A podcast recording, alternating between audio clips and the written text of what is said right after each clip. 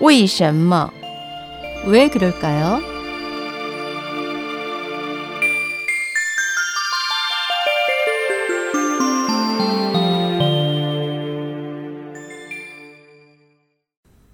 왜 그럴까요?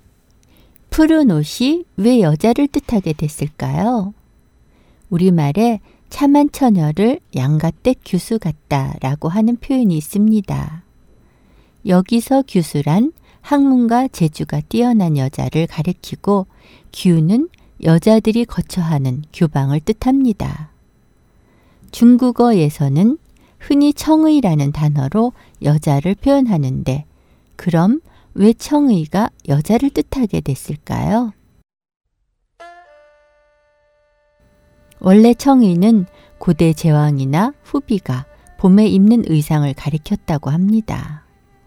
그러나 한대 이후 신분이 낮은 사람들이 청색이나 혹은 검은색의 옷을 입으면서 청의가 곧 청의를 입는 사람의 신분을 뜻하게 됐습니다. 가장 흔한 경우가 시녀나 궁녀, 하녀 또는 관청에서 일하는 하인 등이었으며 곡을 연주하는 악공이나 벼슬을 하지 못하는 유생도 마찬가지로 청의 신분이었습니다.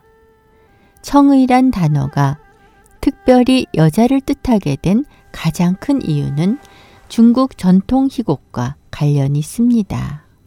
희곡이란 우리나라에서 말하는 연극의 대본이 아니라 놀이와 음악이 결합한 형태의 중국 전통 공연 예술로서 경극이 그 예입니다. 중국인들은 아주 오래전부터 등장인물의 성별, 연령, 유형, 성격, 기질 등의 특성과 사회적 배경을 근거로 역할을 나누었는데 경극에 이르러 등장인물의 역할이 크게 생, 단, 정 축 네 가지 계통으로 나뉘었습니다.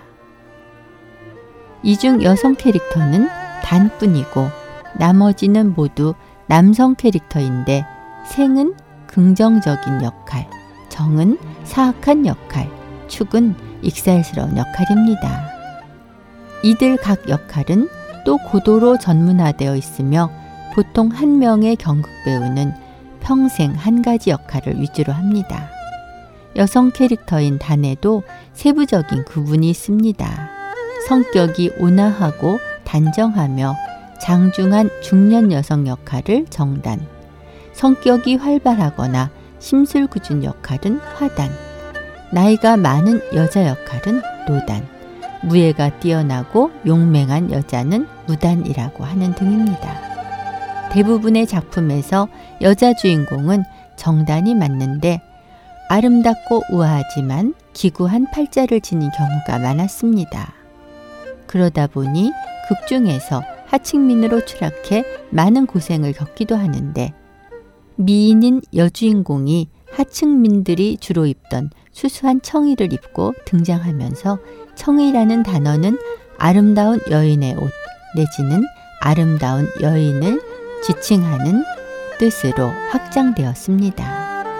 청의 외에도 중국 문화에서는 여성을 가리키는 표현이 많은데 붉은 연지와 하얀 분을 뜻하는 홍분, 얼굴에 바르고 분과 눈썹을 그리던 먹을 의미하는 분대, 원래 고대 미인의 이름인 나부, 아름다운 사람을 뜻하는 여인, 옷같이 예쁜 사람의 옥인 등이 있습니다.